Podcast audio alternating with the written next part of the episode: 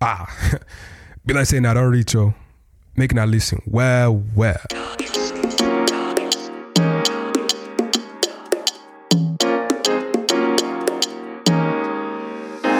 Simple. I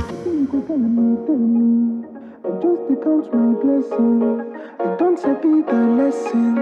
Nobody be perfect person.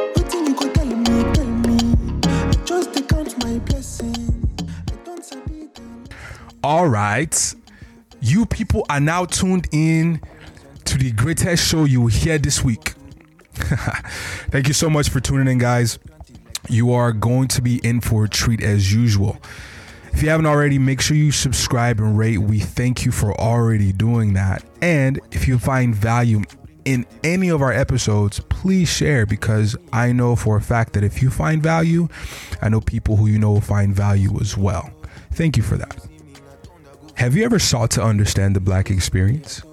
Well, this podcast is designed to take you through just that. You'll come to find out that our take on the black experience is a holistic one, combining the raw and vulnerable perspectives of immigrants from Africa and our African American counterparts. You'll go on a journey with us as we explore the stories, challenges, and life lessons that create what you see today with this complex yet rich experience. Now, as you listen, may your own experience deepen and may you find more peace with who you are.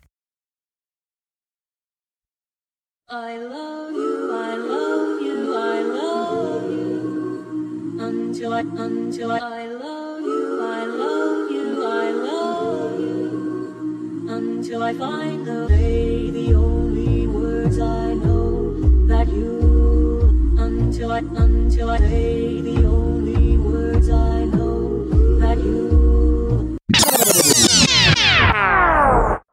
if you grew up in America, like your idea of like greatness is based off of what white, in a sense, what white people think is great.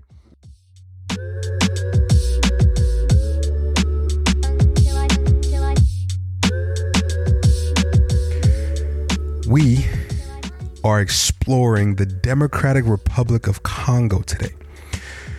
On this episode, we're going to interview one of our good friends, Rodal.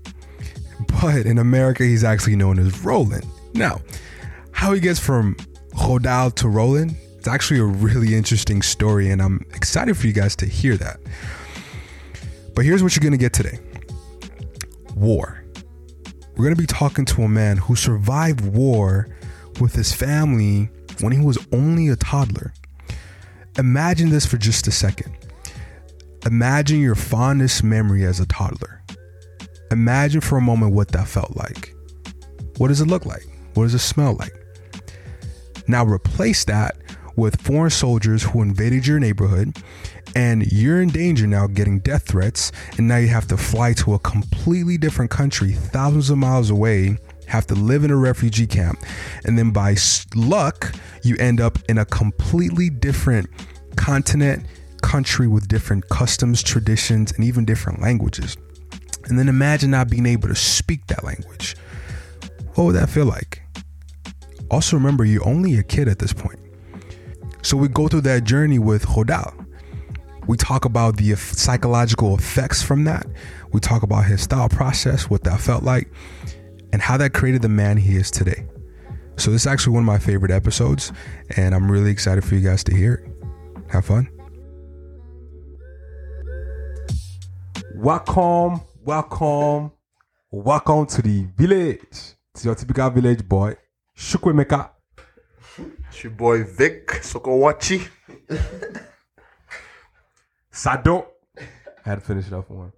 So, man, we got we got my boy in the building today. Yes, sir. Yes, sir. Rolling, rolling, rolling. Bituli. Batuli. How do you say it in, in like your accent, bro? Bituli. Say it my again? name, my, my name is my, my Roland isn't my like actual name. Rodal. It's like Rodal. uh, Rodal Bokako. Rodal. Rodal Bokako Laka Bionga Bituli. That's Hold on, hold on, hold on, hold on, hold on, hold on. Time the time the freak out real quick. Hold on, hold on, hold on, hold on. Say it for me one more time, bro. Rodal Bokako Laka Bionga Bituli. B hold on. How do you say the middle one? B the f- second one? Bokakolaka Bionga Bituli. Bokako Kala. Bokakolaka Bokakolaka. Bionga Bionga. Bituli. Bituli. Is that French? It's yeah, it's so Belgium. Bel- oh, Yeah, yeah, oh, you guys were colonized by. it. Mhm. Sheesh. Yep. For- like so. So the that's why I French speak French. part of the Uh-huh. Belgian. Okay. Yep. Damn. That's dope, man. Tu parles français? Oui, je parle français. Ah. Bro, that's crazy. Literally, I've known you for a little bit now, and I never knew that was your full name. Yeah. That shit, I mean, Emeka was slick, sounding like a like a white professor trying, trying to pronounce that shit. Like, My man's was fumbling. Yeah. But that's that's super dope. Um, I'm super excited about this episode. Obviously, I've known Roland for a while. Yeah, It's a funny story how we got to meet each other. Um, you, you want to tell the story? You want me to? no, tell I, I, I think I think so pretty much, so one of my homies, Gigo, real, that's my boy, one of my best friends, and um, like would go out and stuff. And Gigo used to be like, "Man, you remind me of my homie Roland from high school because he he went to high school with um in Hillwood with you, right?" yeah, Gigo. Like, oh, cool, cool, that's what's up. Like, I didn't think none of it, you know what I mean? So like, I would go out and people would like come up to me, he's like, "Hey, Roland," I'm like, "What?" Like, I'm like, I'm not fucking Roland, bro. And like, it would happen to me a couple of times. I'm like, "Oh shit!" Like, it's not just like a weird occurrence then I seen him downtown like a long time ago, and I'm like, oh shit, now it makes sense. You know what I mean? Because I think Gigo was with us and he introduced us again. I was like, oh, it makes Yeah, sense now yeah. because I mean, physically, I mean, we're just big black guys that somewhat look alike, yeah. but I think like it's the energy that we both put out there that is very like, Uh-huh, connected uh-huh. and very I similar agree. in a sense. So Yeah. So obviously, you guys hear uh, he's from Congo. hmm Democratic Republic of Congo. It's two separate countries. That's why Really? I have to say there's there's Congo and then there's the Democ- Democratic Republic of Congo. Interesting. Mm-hmm. So what's the difference? Um, they're just completely different countries. Really? So the the DRC used to be called Zaire, changed in '99. Uh huh. Ali Boumaye, Kinshasa. So that's the capital of So Zaire, it- but in, it's uh, now the Democratic what's the capital again? of Congo, Kinshasa. Kinshasa. So that's that's where I was born. That's fascinating. I know. So obviously today today's I'm really excited to get into it. But today's episode we're going to highlight uh the DRC. All right. So we're gonna um just to make sure that's exactly where you're from. Yes, right? yes, yes. Perfect. Just to make just to make yes, completely sure. yes, okay. that is that is. Um, so and I'm excited to get into it, man. I he he told me a little bit about your story, but you know I've I've actually been very uh, interested in the DRC. I don't know why, but I just have this like slight interest in learning more about that because I, I was I remember in high school we learned about um the uh, children army. Mhm. You know what I'm talking about? I know I know what you're talking about. Yeah. Was that in the DRC? Or Was No. that in Congo? No, is Uganda. Okay. Was that that's kind of close to the DRC? Yes, on, like it's right literally on the east coast, like Yeah. neighbors. Yeah. I don't know why I thought that was Neighbors. a DRC. Um, but like I knew it was like like very close to Central Africa. Yeah, man, And- it's uh, Yeah. a, a, lot, a lot is going on there um, with Uganda as well and Rwanda. Right. Um, so there's there's definitely stories that can commingle. So so I can right. I can right. see why. Damn, bro. I'm really excited, bro. So, um, man, let's start it off, man. Like when when did you come here? So I moved here, um, uh, 2001 January, like fe- or February. It was early. It was early 01. So um, yeah, mhm, I was like I was six, seven. I was seven. I just turned seven. I got you. Right. So were you like, what what made you move here? Because I feel like people need to like know the totality of your story. Yeah. So um, we're, I'm, I'll just go into like my Yeah. story a little bit. Um, born in the DRC, hmm right? But um, just through the history of what's going on in the DRC, um, there's a lot of um, conflict between like civil unrest, Mhm. like between rebels trying to overthrow the government Yeah. and such. My mom was in a. I'll, I'll just kind of give you the whole rundown. So yeah, yeah.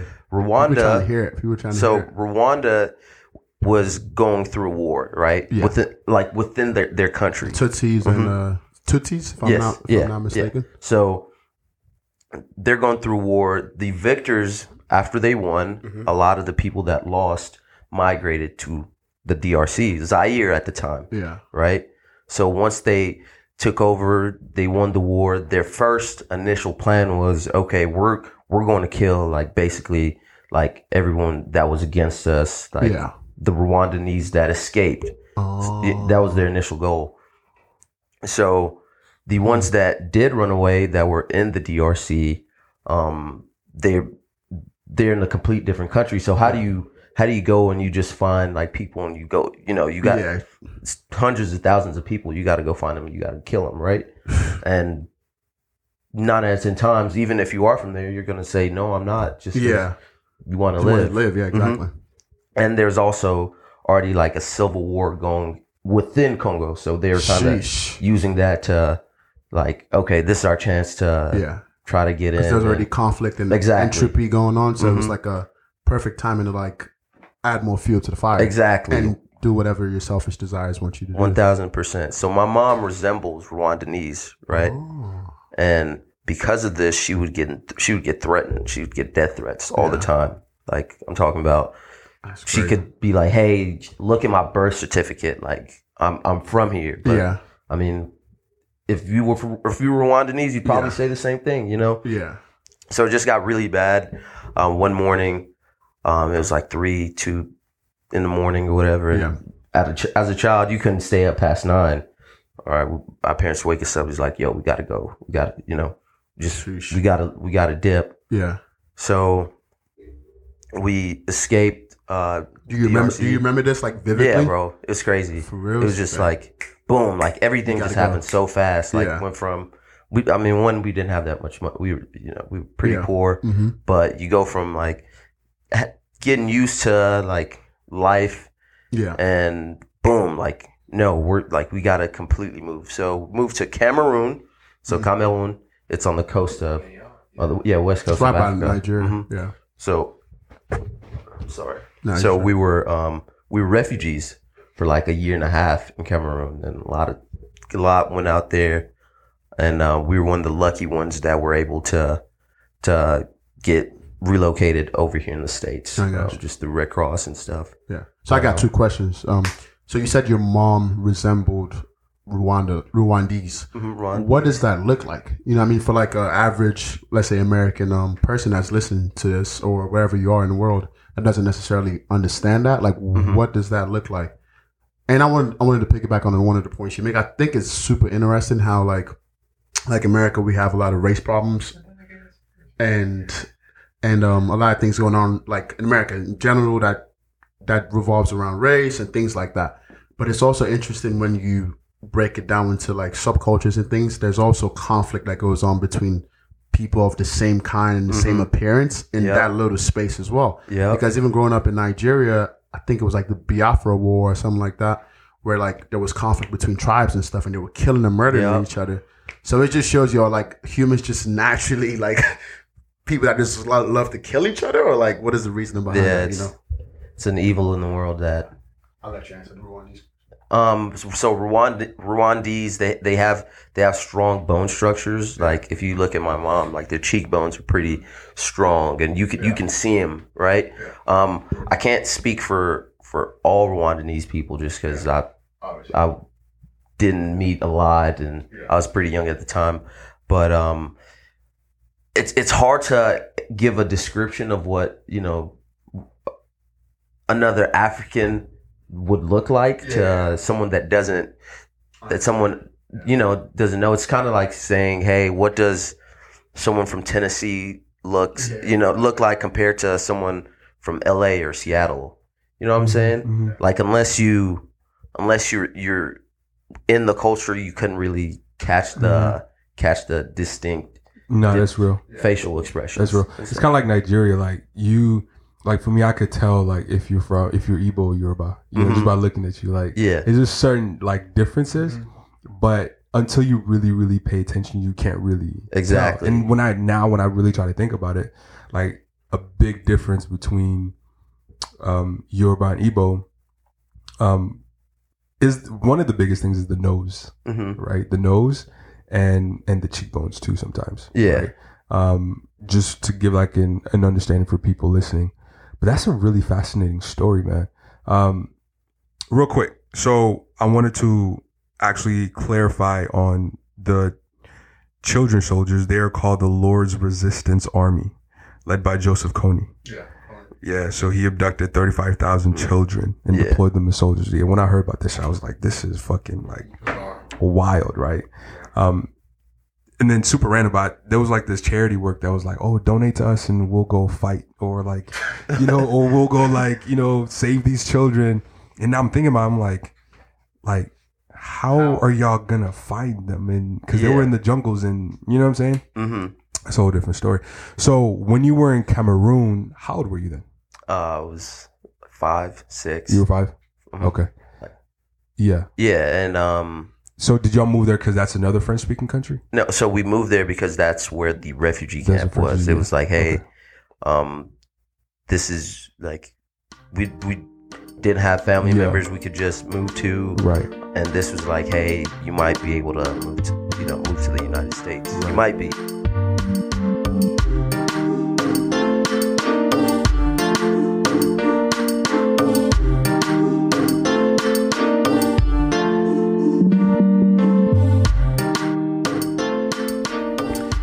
Have you ever heard about Hotel Rwanda? Well, this is exactly what Roland is talking about. Let me tell you a quick history about that. So, there was a long running dispute between the Hutu and the Tutsi groups within Rwanda going all the way back to the 1950s and 60s. As the story goes, the Hutu replaced the Tutsi monarchy during that revolution at the time. Now, this started a power struggle between the two groups that lasted for years to come. So, during that time, during those years, about 20, almost 30 years, in 1994, the Hutu actually tried to completely eliminate the Tutsi group, com- like completely, right? Which led to the Rwandan genocide, killing between 500,000 to a million people between the two groups. Now, the Tutsi ended up taking control after that genocide. And in 1996, this is where things get really interesting. So the Tutsi decided to launch an offensive attack against the refugee camps in Zaire, which that's what it was called then, but now it's called the Democratic Republic of Congo. And they actually changed that in 1997. And they launched that offensive attack because there were former Hutu leaders that resided there. Now, this is where Roland's story begins as a kid which is an incredible story of how he survived that, right? Getting death threats because his mom looked Rwandan. Now, here's part of my tip with Africa, my continent. I, I, I love where I come from, but because there's so many different ethnic groups and cultures and you know different customs and traditions that causes a lot of you know ego and power struggles and that's the good and bad about Africa, right? It's amazing because it has so many different cultures, but sometimes those cultures just don't get along. And one wants to be powerful, the other one wants to be powerful. And in my opinion, I think that's what, you know, really causes, you know, the stagnant growth. Part of what causes the stagnant growth and growth in a lot of parts of Africa. But, you know, I'm praying that one day uh, it all gets better. Anyway, keep listening. There like a program, like a refugee program? Yeah, yeah. So it was just a bunch of a Oh. bunch of refugees were there. Oh wow! Right. From And- all over Africa. Yeah, yeah. Damn. hmm And a, a good amount were from Congo, um, that we didn't know. Yeah. Um, but but yeah, it was, it man, it was, it was weird. Like Yeah. life just can't happen so fast. Right, It just right. makes you grow up really fast. Yes. Because there's no time to Yes. Like. Does Does Cameroon border Congo? Uh, It doesn't. Okay. Cameroon's by us. I feel like it borders some country in Central Africa though. Well, well, We'll look so so so Congo is actually it's a pretty large country. Yeah. and it goes pretty far into like you know how it curves how it curves around. Yeah. So Congo comes into like the bottom, Yeah. that bottom uh, west coast. Yeah, that's interesting. So, like, as a child, you're st- like at five. I feel like you're still becoming cognizant of like the world or like what's going on in your experience. How were your parents like dealing with having kids in that type of situation? Man, I mean, it, it was tough, bro. But I mean, they did it. They did it. It was Yeah. like survival. For sure. you don't really have a choice. And my mom at the time was pregnant, or my young sister hmm had. I, I'm sorry, she wasn't pregnant. She we had just gotten uh, one of my sisters. She's younger than me, but Yeah. uh, our first sister had just been born, so she Oh. she doesn't really remember anything at Yeah. the time. Um, uh, I have two brothers. Yeah. Uh, one that um, he was, I think, around 12, 13 Yeah. at the time. So he was a little more. Mm-hmm. cognizant. And my younger brother, Danny, he was like three or four. He was just like, Still st- he, yeah, he, stuff. he, he was he was starting to walk and stuff. yeah. Um, Yeah. Sheesh, that's tough. Like, cause like, especially in the middle of the night when you have to take all your kids, you're like, all right, we gotta go. Like, you know what I'm trying to say? Like, just like the, like from a human perspective, like the, the fear of not only for yourself, but also you have these kids that your job is to protect them regardless of whatever happens. yeah. And there's like so much uncertainty that goes into that situation of deciding to flee. But is it, it's either you stay and you die or you flee and there's a there's a chance you might die on the way too. You know what I'm trying to say? So it's like it's just like when I put my mind in that position and just it really it gives you more empathy and compassion. And I think a lot of people for a lot of people in America, there's like some people that don't necessarily like the concept of immigration and all that type of thing, or, all that type of stuff. But once you tell them stories like this, it makes people understand, like, okay, like there's a lot of fucked up things that are happening in different countries Yeah. and it just gives you more emp- empathy to why people end up here. You know what I'm trying to say? And that's why, like, when people like that come to this country, they try to take advantage of everything possible. Every- and they just have so much gratitude in the sense of like, they understand they've seen really, really tough bad things. yeah. Exactly. And there's a story, like, it's kind of, I have two stories that are similar to my experience. They're not obviously as wild as yours, but, um, I remember like there was there was a bomb in um Lagos. I think it was I can't remember the exact name, but it was like uh army like um place. What what do you call like an army um place or whatever? Like you know where where they like all the army members were staying. Like an embassy, military base. Military base, army base. So an army base like a bomb or something. They had bombs or whatever, and they all went off. So they stopped. The shit starts blowing up, bro. Wow. This shit is like very close to our house.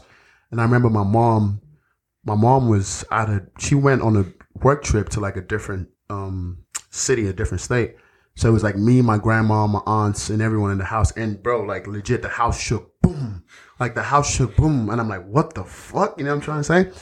Tv goes out. Like we're trying to look on the tv to see what like what's going on because we're trying to get news. Tv like this where the army base was is literally like a five minute drive from my house. So it's like really close and it goes boom. I'm like oh shit. Like go outside. Everything's like the sky just looks really weird, right? And my grandma was like, Vic, come on, come on, come on. So we, we literally sprint outside. We get under like this, like we stay in front of like the cars and we get under and lay down on the ground. We lay down on the ground for like four hours. And it was just like, I remember like my first reaction was like, where's my mom? Because you know, my dad was in America. Like my first reaction was like, where's my mom?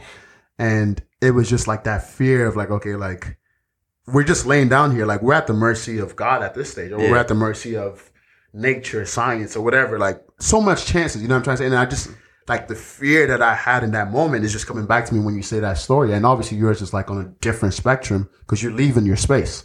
Like it took us like four hours and it calmed down and we went back inside. But just that like that feeling of me being in that space makes me relatable to you from what you went through. One hundred percent. Hundred percent.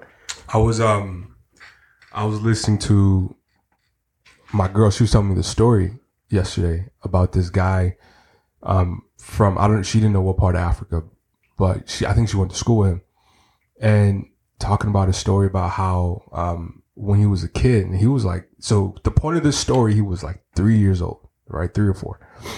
And in the village, they had soldiers raid the village and basically killed everybody in this village.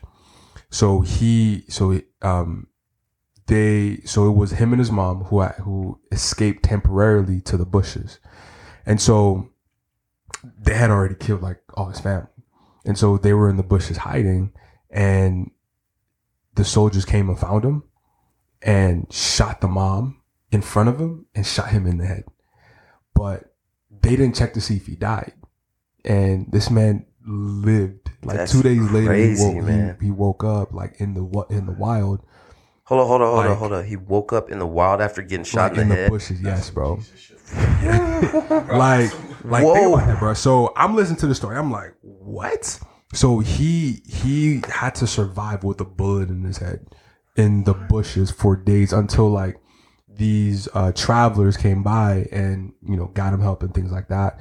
Ended up he ended up relocating to to the UK, and now he has like a steel plate in his head, right? But just listen to that story. Like, imagine me three or four and you get Experiencing that, you yeah. see your you see your your family get killed in front of you and you get shot in the head and you just so happen to be alive you know what i'm saying? Like that if like that just gives me so much purpose you know? Mm-hmm. it's like bro like that could have been just if i was him i was like man that could have been me you feel me? So like listen to your story i'm just like yo it's so much of that that goes on in all parts of africa Mm-hmm. especially sub-saharan just because of the corruption and war and Facts. just ego Facts. that- and and not it's not really getting looked at right Mm-hmm. um for whatever reason i don't know but i think i think it's important what we're doing right now is raising a, raising awareness for that just to like educate people like yo this is what's going on you know what i'm saying and and and the fact that you know we're able to luckily come to this country right because it's it's a blessing to come to this Mm-hmm. One country thousand percent. right? Like, and we'll get into that, right? And, and how you actually got here, but it's a blessing, and you know, just let people understand, like, yo, like here, you it may not be like perfect, Yeah. but you got it great. You got it phenomenally great here. You know what I'm saying? I ain't going back. I- That's funny. But um, yeah, and I think you made a brilliant point where you said like it just gives you purpose mm-hmm. because, like you said, when you come from a space that has so much corruption like that, like, like even in your situation, you're dealing with life and death situations every single day. Like you might have not have known it as a child, mm-hmm. but the fact that your parents felt the need to leave that space shows you like there was a lot of chaos going on that could could have led to that. And once you come to a space that is like America has this corrupt corruption as well. Don't get me wrong. Yeah. But once you come to a space where you're like relatively safe, you there's a different way that you go about things. You know what I mean? And I think that's why a lot of Africans when they come in, they just they don't trip about a lot of things. They really don't. Like it's kind of like well, if someone's racist to them, they're like, okay, Bro.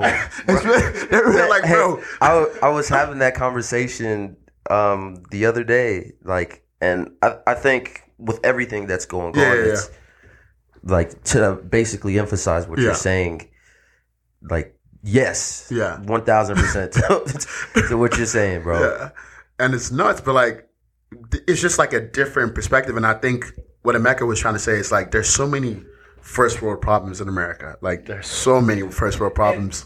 And it's not a bad thing. Like there's you still hold on, you still have to like you could there's still stuff that is wrong in the system, but like coming from like the spaces we've come from, we've seen like real life struggles. So it's Yeah. like it's easier to like To- we understand like man this shit is not at the end of the day in the grand scheme of things this is really not nothing you know what i mean so Yeah, and and when we say that, like our goal isn't to like minimize one thousand the first percent, world problems, right? Because like those those are legitimate problems. Like mm-hmm. people do struggle with you know student loan debt and just debt period, for example, right? Yeah. Um, I just think with conversations like these, it just deepens somebody's perspective to understand. Like, damn, like I know I'm going through shit, but chalit, like there's people who yeah. who like don't know if they're gonna live literally tomorrow. Yeah. You feel me? Yeah, and I think that helps. a- That helps a lot of people. Um, it helps me. Um, just even when I talk to my pops, and you know, he'll tell me certain stories of experiences, experiences that he had, and um, the the problems that come with life. You know, like I don't care who you are, like. You, there's some sort of problem that everyone's going through right now. you Everybody, know, big, small.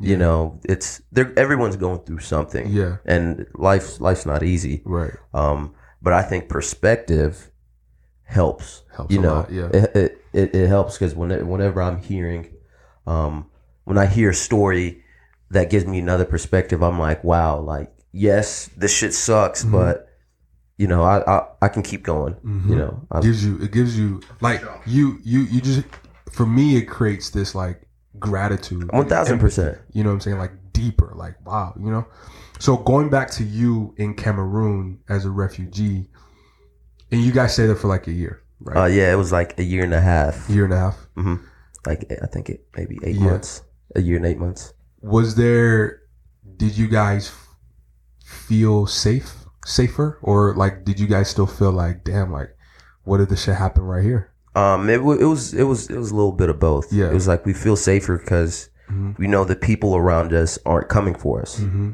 right? Mhm. But at any moment, you never know. We're like, yo, like we found these motherfuckers. Like, yeah let's go get them. You, you see what I'm saying? It's like that's crazy like it's in the woods. So Yeah. you know, if if a helicopter blows by, sometimes it's like, yo, like oh the everybody- refugee camp was in the woods yeah, yeah. It was it was Oh, not wow. yeah it was not like I was thinking like it was like somewhere close to like the city. no no no it was this was like in the woods where like tents and stuff Yeah, um secluded to a lot of things and you gotta there's no market or like Right. walmart around or a store like the the men huh yeah so no so it's like the men like they got to go. they gotta go hunt they gotta go get food Damn, and then y'all got to. and like we gotta cook that food we gotta eat it like water's coming out the Yo, well that's crazy. Yeah. Like- so so, the water you y'all drank was it clean?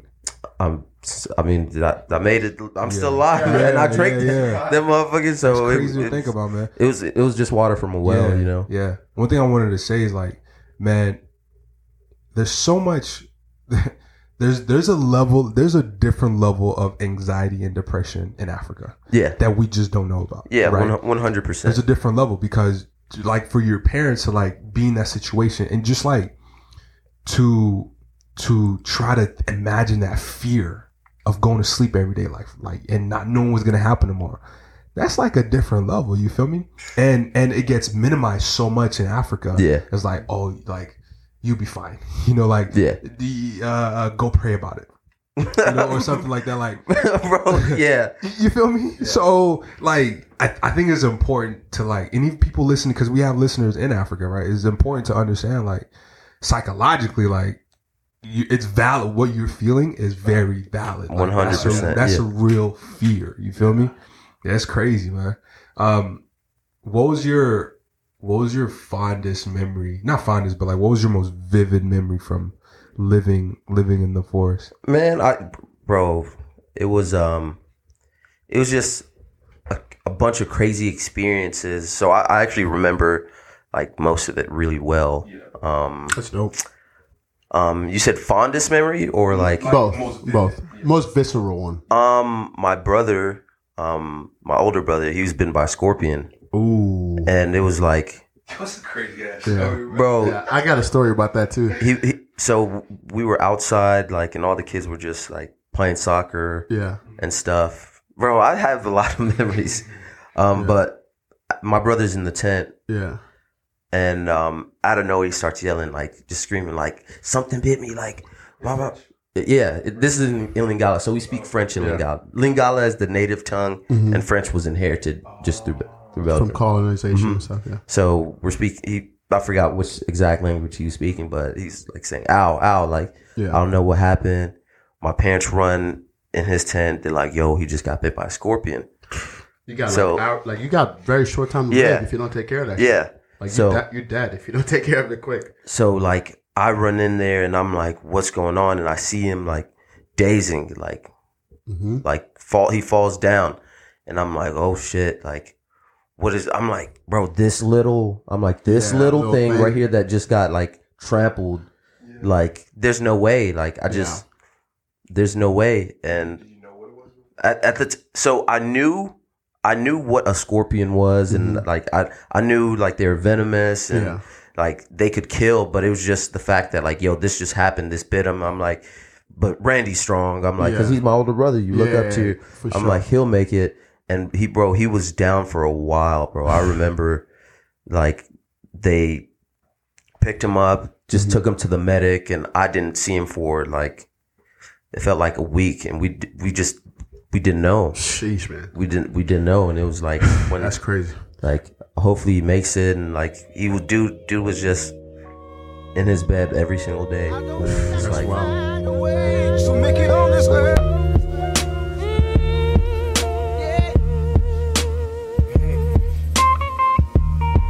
I've been hungry all my life. Wow. What a story, huh? I told y'all this is going to be crazy, man. So, what's standing out to you so far? What will be different about you if you went through this? Honestly, I think I will care more about experiencing life fully because nothing is absolutely nothing is guaranteed.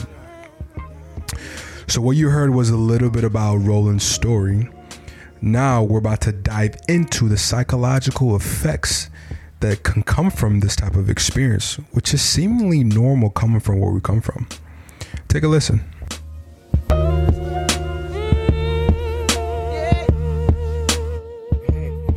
and I think that's a I think America touched on this. It's like there's so much like we minimize um just mental health and psychology in Africa so much, but we should literally we should be pushing for it the most because I think Africa has the most uncertainty more than any other continent. There's because you're there's so much corruption. There's there's a lot of resources, but it's in the wrong hands. Hands, but there's also so many people that are struggling. You know what I'm trying to say? And they're struggling off all like based revolving around the concept that they don't know where the next meal's coming. They don't know if there's going to be civil unrest. They don't know if they could trust the people to protect them. There's just so many variables in that space that are not like they're not they're not like Mhm, what's not enough certainties. Yeah, that's not they're not absolute variables. There's no certainty in there.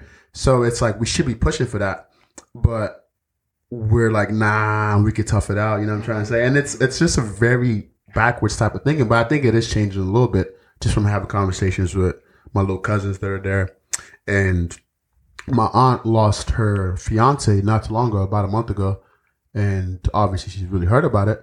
And like I was telling her, like you should talk to your son about that. You know what I'm trying to say? Like, because I had a conversation and I because I texted her, I was like, hey.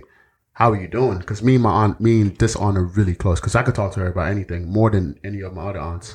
I was like, "How are you doing?" She's like, "Yeah, I'm good." I'm like, "How you really doing?" You know what I'm trying to say? Like, you don't have to like put on the perception of strength always to me. And she's like, "Yeah, it's really tough and all all that." She was like, "I just can't believe he's gone."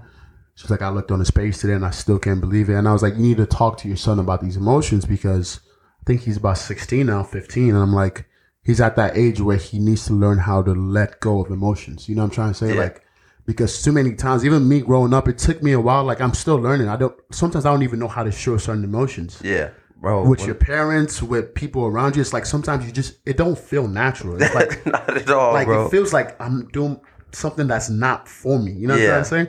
So I was like, man, you need to talk to him about these things because it just shows him how to show and let go of these things. And like, like you said, like Rodal made a brilliant point. Like, regardless of who you are in this life, life literally is life's gonna get you. It's gonna beat you down. Yeah. life beats us all to submission, and that's why it's important for all of us to talk about these things because as Africans, we've gone through a lot. Like we've gone through so much that we ourselves we try to minimize just out of survival. It's our mind Yeah. that suppresses Yeah. it so much because like typically our minds won't- our minds are try to work for survival, right?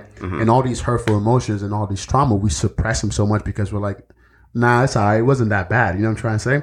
And when he was talking about, um, he was talking about the scorpion incident, it really like, it brought back a memory I, I literally forgot about, like legit, but you brought that up. It, it came back to my mind.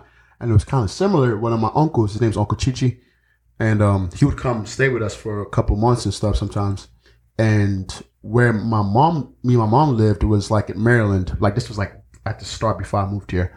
And my aunt used to live at um in Ijosa before they moved to Lekki. So you could walk from my house to their house. It's like a 15 minute walk. But when you're walking, you have to go through the woods. Like you go through the main road, then you cut through. It's like a like you go all the way around, but it takes you like 30 minutes. But you go through the woods, and you get there in like 15 minutes. So there, there's like snakes and shit sometimes around there. And I remember like my uncle got bit. And like, you know what I'm trying to say? Yeah. He got bit. And I'm like, like you said, I, I thought scorpion was a snake. I didn't know it was like this little small little thing. And I remember like they had to, like all my other uncles had to come, my aunt had to come. and they had to like tie his legs so like the poison wouldn't spread and everything. And Yeah. like you said, like similar to you, like he was just down for like a bunch of days. And I remember like being a child, like you look up to all your uncles and you're like, man, these dudes are the strongest dudes in the world. Exactly. Like I've seen my other uncle kill like a python by himself, you know, type shit. Like seen him kill a snake, big ass snake before. So I'm thinking like they're like Superman. And when you see him in that moment, it like gives you perspective. Like, damn, like none of us are impervious to death. None of us are mm-hmm. impervious to pain. And it just deepens your emotional connection to them because you're like, okay, well, you're a strong man, but like that little, little bitty animal just did that to you. Put you down, yeah. Put you down like that. So it makes you think like, damn, like it makes you understand your mortality so much more. So one thing I was gonna say to your point of like Africans and we struggle with, and it made me think about it. That's why I'm I'm really I love what we do, like what we're doing, because it helps me like understand that most black people in general around the world have like similar problems. Like if you think about it, like if you if you contrast African problems to Black America, it's like the same thing in Black America. Like Black Americans are forced to, in a sense, like minimize what they're going through when Yeah. they just had 400 years of slavery and they're still like, you know what I'm saying, dealing with that and with the current climate of still racism and shit like that. Oh, So it's like you really gotta like it, it's it's it's this pressure to like minimize that because it's so normal. Mm-hmm. You feel me? It's like it's a, it's a normal thing to be race to to experience racism. So it's Oh, like yeah. You know what I'm saying? So it's like oh yeah, like it's it's no big deal. So Yeah. it it, it, it like it, it's a very big it's a very big deal, right? So I think it's definitely important to stop and like magnify this because once you bring whatever you bring to light weakens every single time, right? Um, that's a bar, right? It weakens every single time, and I think that's why it's, it's important to have these conversations. Yeah, right? yeah. Um, yeah, I, bro, I, I really like what you said there because, like, even the transition, like here, Yeah. you see all what's going on. You know, Right. yeah, we we see the injustice. Racism is real, Yeah, and um, like go, growing through and seeing people people's hardships or blacks hardship here in America it's it's the same thing as to like what we're talking about it's like yo your cousin got shot or mm-hmm. like you know just like just real shit mm-hmm. just happen that happens here in mm-hmm. America. Th- it's not like yo your, your mom can get you a therapist because like she got to pay the bill. She ain't she she, she got to pay the water bill. Like she ain't got time for that. And like she ain't got time to listen to you like you know explain like what you're going through because like th- they're going through life and you see this. So it's like you don't want to put that burden on them. So it's like i think black men uh in general are just like like we take things on the chin mm. like regardless of how what the hurt mm-hmm. is and just move forward and like think mm. moving forward will, Yeah. will like end up like dissolving everything. everything Yeah. you know because i i because i see it in myself Me- like me I, I know Me i know like ev- like the points where you were saying is like i don't even understand how to like Show emotions. show that emotion, Certain like- emotions. like i i think in the past like two three years i uh, like i am now like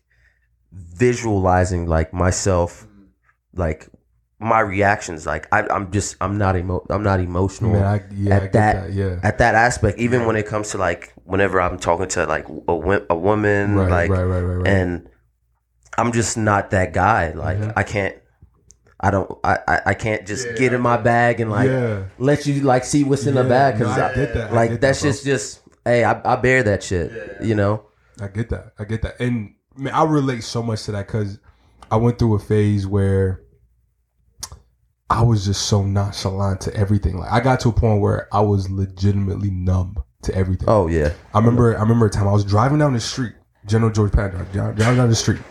This was I was 21, so this was four years ago. And I was thinking, I was like, just um, just playing scenarios out, right? I was like, let me see what I'll feel like if I thought my mom would die, right? And the funeral and all this kind of stuff. And when I thought about it, and I love my mom to death, like hmm I'm her only son. I didn't feel one ounce of emotion. And I was like, this is bad. yeah this is very Like you'd go to work the next day. yeah, like this is very, very, very bad, right? And I was like, okay, something has to change. And, and then I started to like just explore, like, what is it about emotions that just make me just feel like it's not cool to like express that shit. You know what I'm saying? But mm-hmm. you're we're human. Yeah. Like emotions are such a huge part of our experience that if we don't express it, they're gonna they're gonna get expressed. Mm-hmm. Period. It's just how they become Yeah. expressed is like Yeah, it has. Yeah. Yeah, in, Yeah. in a healthy fashion. for it's sure. just finding the the healthy go about and it. it's always gonna come out, and you can't heal what you don't reveal.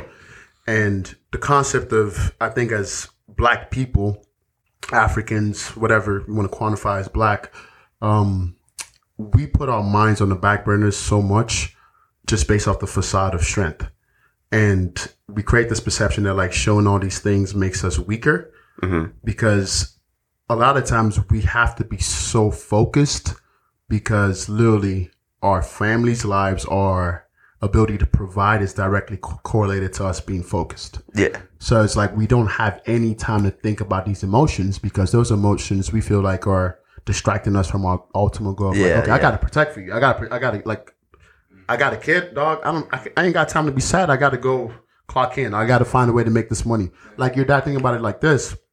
Hypothetically, your dad in that space where the men had to go physically find food. You know what I'm trying to say? You really think like if he was going through something traumatic, you really think he could just be like, nah, I'm just not going to do this today.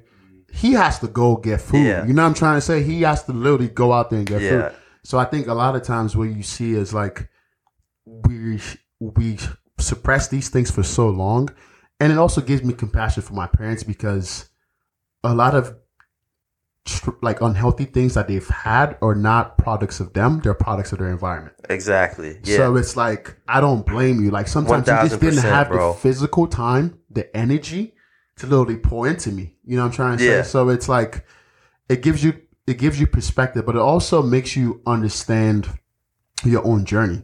Because like obviously I think all of us want to have kids and, and whatever. yeah, But we understand how to tweak that so our kids are healthier. You know what Mm-hmm. I'm trying to say? Because like we're 24 years old and we're like figuring these things out. You know what Yeah, I'm trying to say? yeah. For like the longest, I, I really didn't know how to show emotions effectively, and I'm still learning. yeah, And for me, when I started noticing, it was like even me and Emeka's relationships relationship got stronger when we started showing intimate stuff. You know what I'm trying to say?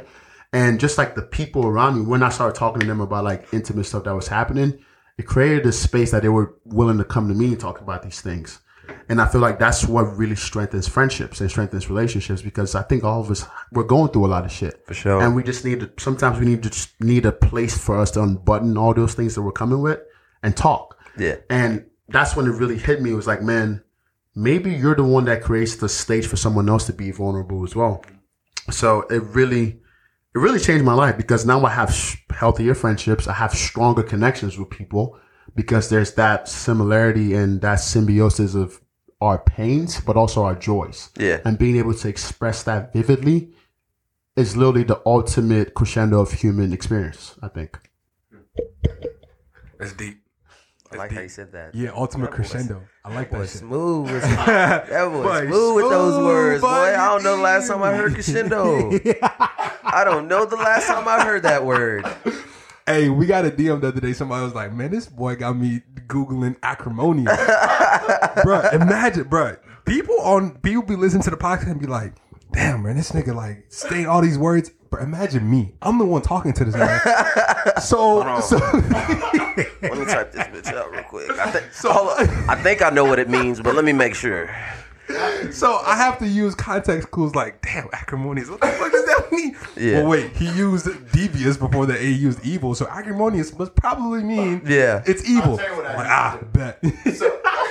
So I love words. I've always been, for some weird reason, I've always loved words. Like even in English class, when like I came to America to put me in this ELL class for some reason, because I, I was like new to the country, but like we had like this vocab thing and I would go crazy on the vocab. I would, for some reason, I just always love words. And when I started reading, my passion for it just got deeper. So like, if I don't know a word, I would literally write it down. And um, typically, if I write something down, it goes into my mind. So like, typically, that's that's why I know so many words because I read a lot, but also I write something down if I don't know it, and I'm like, oh, this word sounds cool, and I don't know it, and I write it down. But also, like typically, if I use like a word that I think people won't understand, like I would say that word and I'll say like an easier one with it. You know what I'm trying to say? Oh, so, okay, like, They get the context of like, okay, Yeah, like, yeah, so they're yeah. not looking at me like, what was this nigga Yeah. talking about type shit.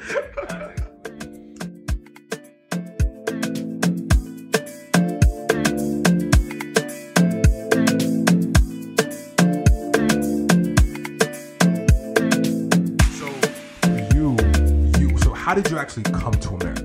Um, so um, we were just lucky, bro. It's it was kind of like a luck of the draw uh, with the program. Like when we were refugees, it's like, yo, you know, you, you're you're you've been chosen, you know. So um, How and were there other people who were there longer than y'all that wasn't chosen? um, I, or I is it like by like when you arrived there? Um, I, I don't know Okay. how the how the program is. I didn't re- we didn't really um make a lot of friends. We I, we met this Okay. one family that like we're super cool with. Yeah. Like even Till till this day? till, this day, like they're one of the families that Are they here? th- yeah that w- was able to come and uh, sto- funny story is so we get selected. They're like, okay, you know, you you've been chosen. You can come to the states Yeah. um where like where do y'all want to go like these are where we can put y'all these are Yeah. like some locations like where we have programs Don't um, tell me y'all but it's like randomly chose Tennessee, bro. bro listen listen to the story listen to, so it's like where do y'all want to go Yeah. we looking at each other like bruh like, hold on like, we don't even know English like what- I don't even know what this motherfucker talking about Right, right, right, but right. this family that we had gotten cool with uh, they said they were coming to Nashville Mm-hmm. Damn. So wait, y'all didn't know at that point. Y'all still didn't know English. no no Damn. Did y'all know English was a language? Um, not really, not really, Wow, that's crazy, bro. man. It was it was crazy. Like just coming here, we're like, bro, people are like all these white people. It's like it's that much of y'all. Like no, but but uh, the family that we had gotten close with, they Right. said they were coming to. They said they're they're choosing Nashville, Mm. and they're the. I'm talking about the only people we knew. Like Wow. period. Yeah. So it's like, yo, y'all are going to Nashville. Uh, we're going to Yeah. come with y'all. Like, wow. So that's what made them choose Nashville. they had cousins here. Okay, okay, okay. Yeah, so that's that's why they chose, and we just kind of backpacked Damn. off of them because they're the only people we are going to. We knew. That's you know, crazy. it was all So you- bro. It was all chance. Wow. So you got here and then this was the first time you saw white people. No, no, I'd seen white people before. Okay. like, But um, you just didn't know it was like a slew of white people. yeah, like I'd seen like because Africa's the exact opposite. It's right. like the exact yeah. the, the, there's the majority Black. are black, Mm-hmm. and like every now and then you'll you'll, you'll see some white people, like for sure. Mm-hmm. Um, but it it was like the exact opposite. It's like Mm-hmm. all these white people, and like you, I mean, you'll see you'll see. A, you know, a brother here, a bro- a Mm-hmm. Brother there, and Right. stuff like that. Right. And they're like, they're not African, so you're like, oh, these are like, I don't even know what they're saying. You know, Right, for the longest, it, you just it's a did you- completely different culture. Yeah. that was a whole nother story to like Right. that I had to figure out. That's crazy. So did you learn English by like context clues or like did did you actually like learn that in school? Did you have to go to school for that? Um, it was, it was kind of everything, Yeah. you know, like Cuz you were you you were like directly immersed in the culture. So like yeah. So it was it was so, um, when you got here, I mean. so we get here and preschool was my actually was it kindergarten. Yeah. So I'm like kindergarten age, and like the kid can't speak English, so like I'm in the remedial classes, like on the Mm. short. I'm like the short bus kid, Mm-hmm. and um, And you still probably smart as hell, but it's just It like, was just like- didn't, yeah. like someone's talking to you and you just looking at them like womp womp womp womp womp. womp, womp. Ex- bro yeah exactly like you just don't know what the Yeah. fuck they're saying like Mm-hmm. like at, at, at that point you you know you uh, you're figuring things out like you could i could count i could say like um i, I knew how to speak french and Yeah. lingala but- so it was like now i had to learn everything in this language Yeah. as i'm learning like Yeah. the gist of like this Life. is how life works. This is how Damn. like people work. tough. Period. And um, bro, it, it it took a lot, bro. It it took a lot of time, bro. But shout out to shout out to TV. shout out to TV. Uh-huh. Shout out to like just exposure. I think Yeah. that's like the biggest thing. Like sure. recess, you might not know what like Yeah. a, a kid is saying, but like you know when he's running at you, he's like we're playing tag. Yeah. Yeah. like, yeah. Social cues. Exactly, like certain social cues, and you just learn to adapt through Yeah, time. that's interesting, man. Because I like I feel like us Nigerians when we come here, like it's like we speak English already, so like we Really, so, we so, assimilate a lot quicker. so, you so you already spoke English. yeah, English is the main language. how English is the main language. yeah, English is the main language. Really? Yeah, there's like a, I didn't- there's a bunch of different. I think it's fact check this. I think it's close to a thousand different dialects. Someone to fact check this, before, bro. I, no, there, before my Nigerian people start blowing my shit up after this. no, my, my mom knows like thirteen languages. Yeah, bro. my So- mom knows like four. Yeah, my mom knows like four languages fluently, like fluently Bro, as fuck too. Like my mom can speak that shit fluently. I'll be like, Twenty hold five on. dialects. Five twenty five. Sheesh, that's still a lot. Five hundred dialects is a lot. But um, like we assimilate quicker. But it's also like it's a different type of um, like struggle to like not speak the language in like this country. Like, and America is so fast paced. You know what I'm trying to say? Like America is like there's just so much moving pieces in America. So it's like it's hard for me to fathom like coming here at that age and like not knowing English. And like you said, you're so young where you're even as a child in Nigeria and you speak English, you're figuring out what the world is. And you're figuring out education in your language. Then they're like, nah, let's go to another country. You got to start all over again and figure this out in a different language. So it's like, that's tough, man. That's extremely tough. And another thing is like the part where you said you talked about um moving to America. I think it's funny how like how people end up where they are. Like because like you said, it's really just chance. A lot of us just ended up here at chance. My my dad literally won the green card lottery. Like what are the odds of that? Like legit, what are the odds of that? you could like very easily could have could have not been picked like picked to come over here like very easily. So it's like it shows you there's a little bit of like divine destiny and divine like intervention that goes into that. Yeah. But similar to you, like my dad came here because one of his friends and no, no, not his friends. One of his family, yeah, family. I don't know if they're like family or family friends lived here already. Yeah, everyone I becomes cousins. family, yeah. I everyone, think- I think everyone ends up becoming family. cousins. I think they're actually blood family. They lived here already, so it just made sense for him to come somewhere he knew somebody. Mm-hmm. He just built his roots, and his other friends came here because my dad was here. Yeah. So it's crazy how like one thing set off like a Trickles cascade down, yeah. and a trickle down effect for so many other people's lives, and it changes the like trajectory of so many lives. Yeah. Like if I if I was in L.A. right now or in New York or Chicago or something like that, like my I would be a completely different person. You know what Yeah. I'm trying to say? So it's it's just weird how you see how life just fits together in a perfect puzzle.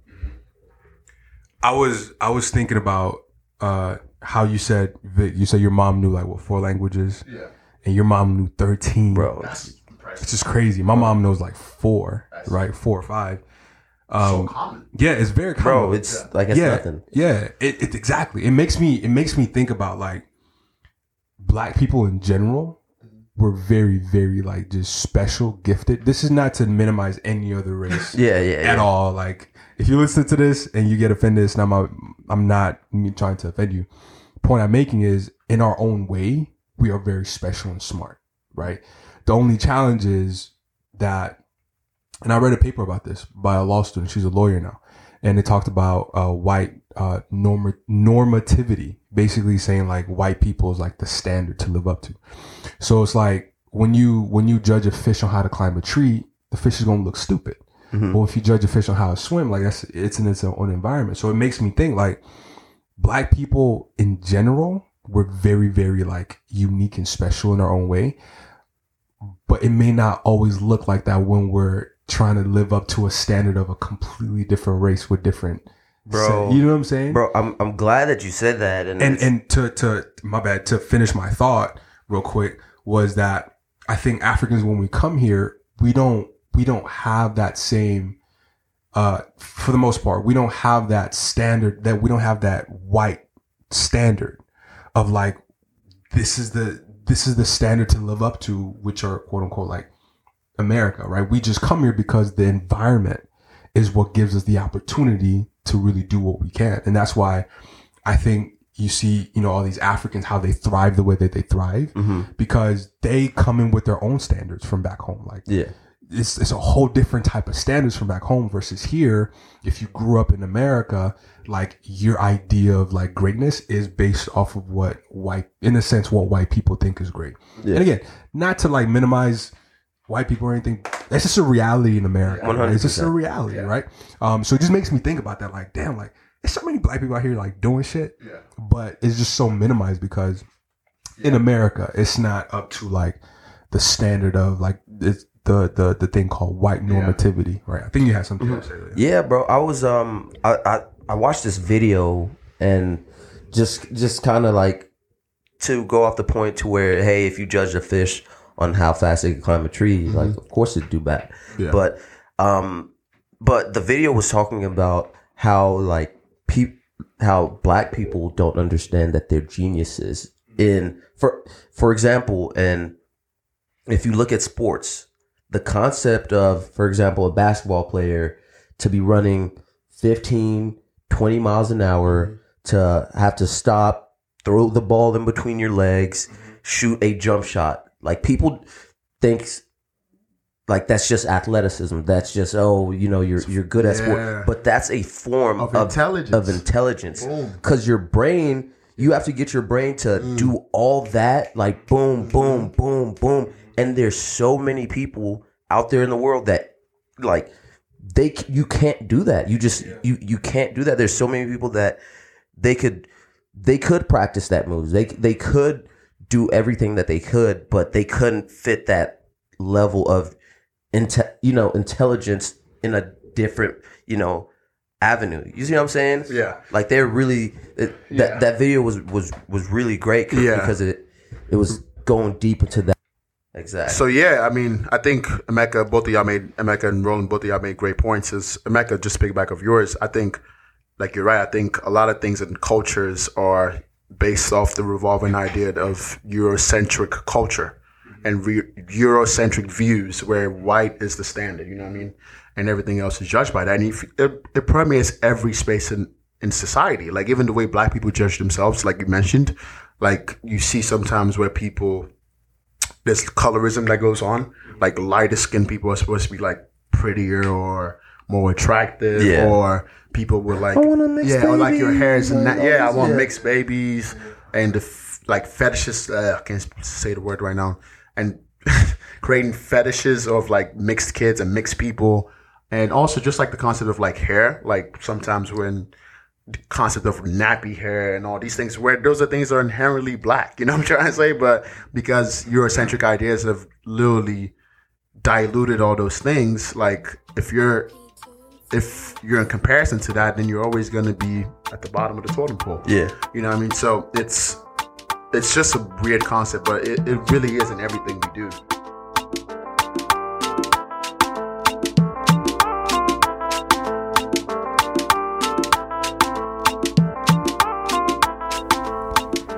So I'm going to educate you guys on something real quick.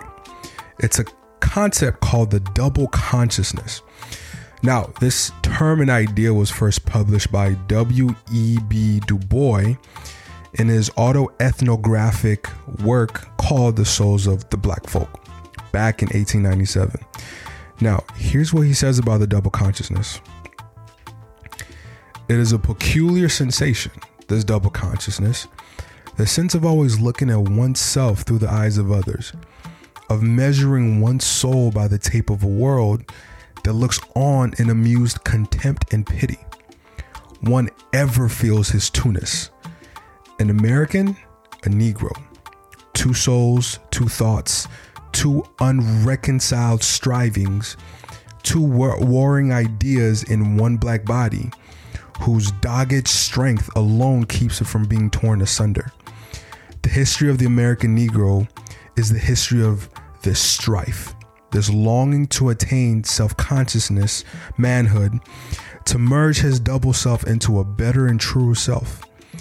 In this merging, he wishes neither of his older selves to be lost. He does not wish to Africanize America, for America has too much to teach the world and Africa. He wouldn't bleach his Negro blood in a flood of white Americanism, for he knows that the Negro blood has a message for the world. He simply wishes to make it possible for a man to be both Negro and an American without being cursed and spit upon by his fellows without having the doors of opportunity closed roughly in his face. Powerful.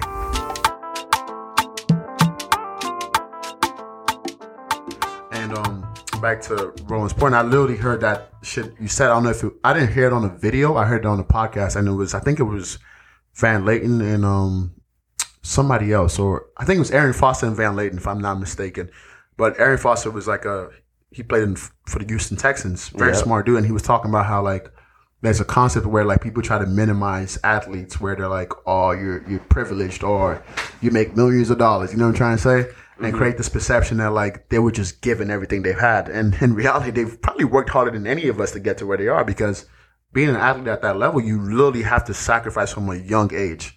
Most positions you have in society, you don't have to sacrifice from a young age for it. You know what I'm trying to say? Yeah. So it's literally a whole life calling for you to get to that position of you making millions of dollars. Mm-hmm. But also, he was talking about how like athleticism is a form of intelligence and form of brilliance. Exactly. And the concept to minimize that, it's very stupid because, like you said, even the concept of being able, like Steph Curry, the fact that he could pull up from that far away and calculate the trajectory of a ball to go in from that range Exactly. or over as consistently as he does it, that is genius. That is genius. That is genius, legit genius, and that is talent. You know what I'm trying to say?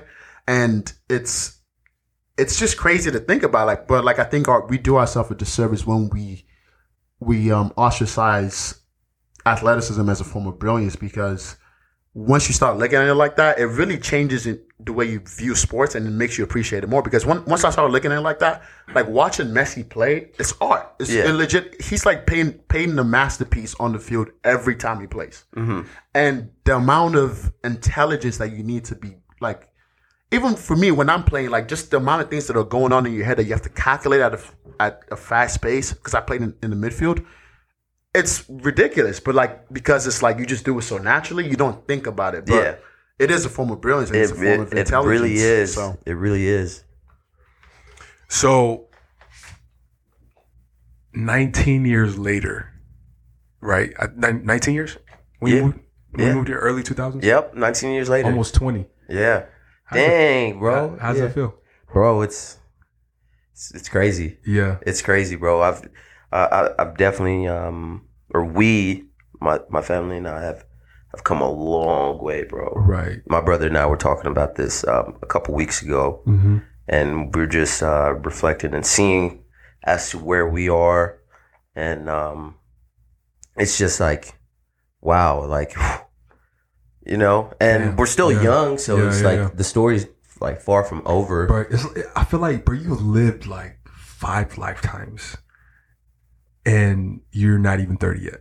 Yeah. Like it's it's really really crazy to think about. Like you've experienced, you've learned lessons in life that most people three, two, three, two times your age, three times your age will never know, ever. Like, and that's deep. Man, I appreciate that. I appreciate that. And and, I, and yeah, yes, like I, I do think like my experiences um are have, have been extreme, Mm-hmm. but but I that doesn't minimize like a- anyone else's lives. like Mm, for I've sure. I've met people along the way that I'm just like, wow, like like this dude that I just went to high school that you know I knew from high school, and he was just the, the funny guy, like Mm-hmm. Yeah. re- just a regular dude. yeah, Get to know him, uh, like figure out his story a little Yeah. more. I'm like, bro, that's insane. that's like, crazy, like man. You know? Like Yeah. i feel like what i've experienced was insane but people are going through like their own wars here like their own like like intense um experiences like in their in them, themselves. And i th- i think um i think um like people should give themselves like Yeah, like should, should like Yeah, they deserve like give themselves sure. like a, a pat, on the back, or for something the like shit you've gone like bro that shit like some people don't survive that shit. yeah And like you said, I think it goes back to vulnerability. There's so many conversations that we don't have with our friends, and so many deep stories that like we don't even know. You know what I'm trying to say? Mm-hmm. And like I didn't, I, like I've known your story a bit, but like you really went into depth today, and it gives me like more appreciation appreciation for you just knowing you more. You know what I mean? Yeah. And there's like so many experiences where I like sat down and talked to my friends. I'm like, damn, bro, like your story is not normal. And it literally flows perfectly with this quote that we posted on the Village Boys page on on um Instagram and at Village Boys Pod. At Mac Village making sure I Boys. say say it correctly. At at Village Boys Pod. Boys with a Z. Yes, sir. But we like we said, our experience, story, and eccentricity is currency. Don't trade it in for merit- meretricious pennies, all in the aim for status quo, fitting in and normality. What does meretricious mean? Means like meretricious means like in the sense like it doesn't really have value, but it looks very attractive. Yeah. So um glitter. It's like glitter. You know what I mean? And our stories are so full and have so much depth and have so much beauty, but sometimes I feel like we kind of push it away because like it doesn't fit into like this American standard of living or this American story or like whatever, you know what I mean? So I think the good thing about this podcast is like we're bringing people from distinct parts of the world and talking about their stories. And just with the conversation, it's letting us appreciate you more, but it's also letting yourself appreciate yourself, appreciate your uh, Exactly, yeah. talking too fast when I get passionate. appreciate yourself even more. You know what I mean? Because it's who we are. We got to Exactly. embrace it, and there's beauty in that, and there's beauty in survival, and there's beauty in what's next. So Village Boys. I love that. I love that. So where can we find you on IG, bro? Hey, by the way, if whenever y'all follow Roland on IG, if y'all ever do. First of all, I think he is single. Second of all, um, so ladies, if y'all see him, make sure y'all hit him up. Uh, second of all, this man is a model, a full blown. Didn't you like model for like Abercrombie and Fitch or like American Eagle or something? Bro, yeah, yeah. I, I, Right. yeah, man. Um, yeah, I, I, I model. Um, I do. I got some other stuff that I'm doing right now. Right. Um, so I, I kind of do that on the on the backside, but um, did a really good project that I did. Um, it was for Blue Chair Bay Rum. Um, Kenny Chesney. I don't know if I'm, Okay. it's a country artist. Um, I don't. I don't. I- Tennessee shit. I'm not a. I feel don't, like I'm the only person who does not like country. bro. music. I don't listen to country. Yeah. Like I, I, I mean, shout out to Blue Chair Bay. shout out to Blue Chair Bay. I really appreciate it, bro. It was it was a great project to be on. Right, I'm right, not. Um, I don't listen to country like that, but Right. but I will say like it was it was a great experience. You know, like That's dope. ended up getting to go to like Jamaica. Ooh. Uh, great shoot. Uh, great people. yeah. Uh, great cast. oh, you doing it? Doing it? and like it- it- yeah, it was, Yeah. it was it was definitely a great experience. Last question for you, man. Well, first of all, where can they find you? What's your name on IG? Um, it's R. It's people don't know. It's like Rodal. So Yeah. my name is spelled. My original name is R O D A L L. Oh. right, but but English is it- translated to Roland. Bro, quick story. The way I I got my name Roland Yeah. was in kindergarten. Whenever I was, they're asking me, "Hey, like we're trying to put his name into the system. What is his name?" I'm like, Yeah. we're like Rodal. Yeah. After like it took us 20 minutes to understand, they were trying to ask like, "What's his name?" Yeah. we're like, uh, Rodal. They're like, what? Rodal. Like, Roland? We're like, no, Rodal. Roland? Ro- Roland. yeah. So that's that's that's how my name is Roland. Damn, that's crazy. Yeah. That's crazy. But yeah, my Instagram at R O D X L L. So it's Rodal, but the X instead of the A. Mm. That makes so much sense now. Because I've been looking at your name like, what that mean? Type shit. yeah, what does that mean? Rodal. Wow. I'm really fascinated, bro. Last question for you. If you go back to your five year old self, would you ever have imagined that you'd be doing what you're doing right now? Bro, not at all, bro. Not at all. Like Yeah. Not at all, bro. Yeah. I wouldn't think I, I'd be in the states first and foremost. Mm-hmm. Um, like the things that I'm doing, even like if I go back ten years ago, Mm-hmm. like modeling, did not see that coming. Um, I'm I'm also a financial advisor, didn't see that coming. Mm-hmm. So it's like, bro, Crazy. Crazy. Blessings, man. Blessings on blessings, bro. Yeah. You deserve it, bro. For real. Uh, hey, appreciate- so so do Yeah. y'all, man. So do y'all. I mean, I, I I appreciate y'all having me, you know, come through, speak on my story. But like, I think what y'all doing is fantastic. Like, Appreciate it, bro. it's awesome. It's awesome. It's great perspective. Yeah. you know, as we were speaking, but um, um, I, I see a lot of growth in it. you Yeah, know, for it's love, bro. Appreciate it from Much the love, bottom much of my love heart, for real. Hey, y'all need to hop on, Village Boys. Choco in, and Visado, you know. in America, we say head ass nigga. no, I'm just playing, but that's a wrap. Yes, sir. Okay. Oh. When I don't finish, I be ha. No yawa. But for real though, we thank you so, so, so much for listening all the way through. It means more than you can ever imagine. The fact that you guys listen all the way through probably means that you like us, even if it's a little bit. So go ahead and subscribe, leave a review. We're definitely going to read it all.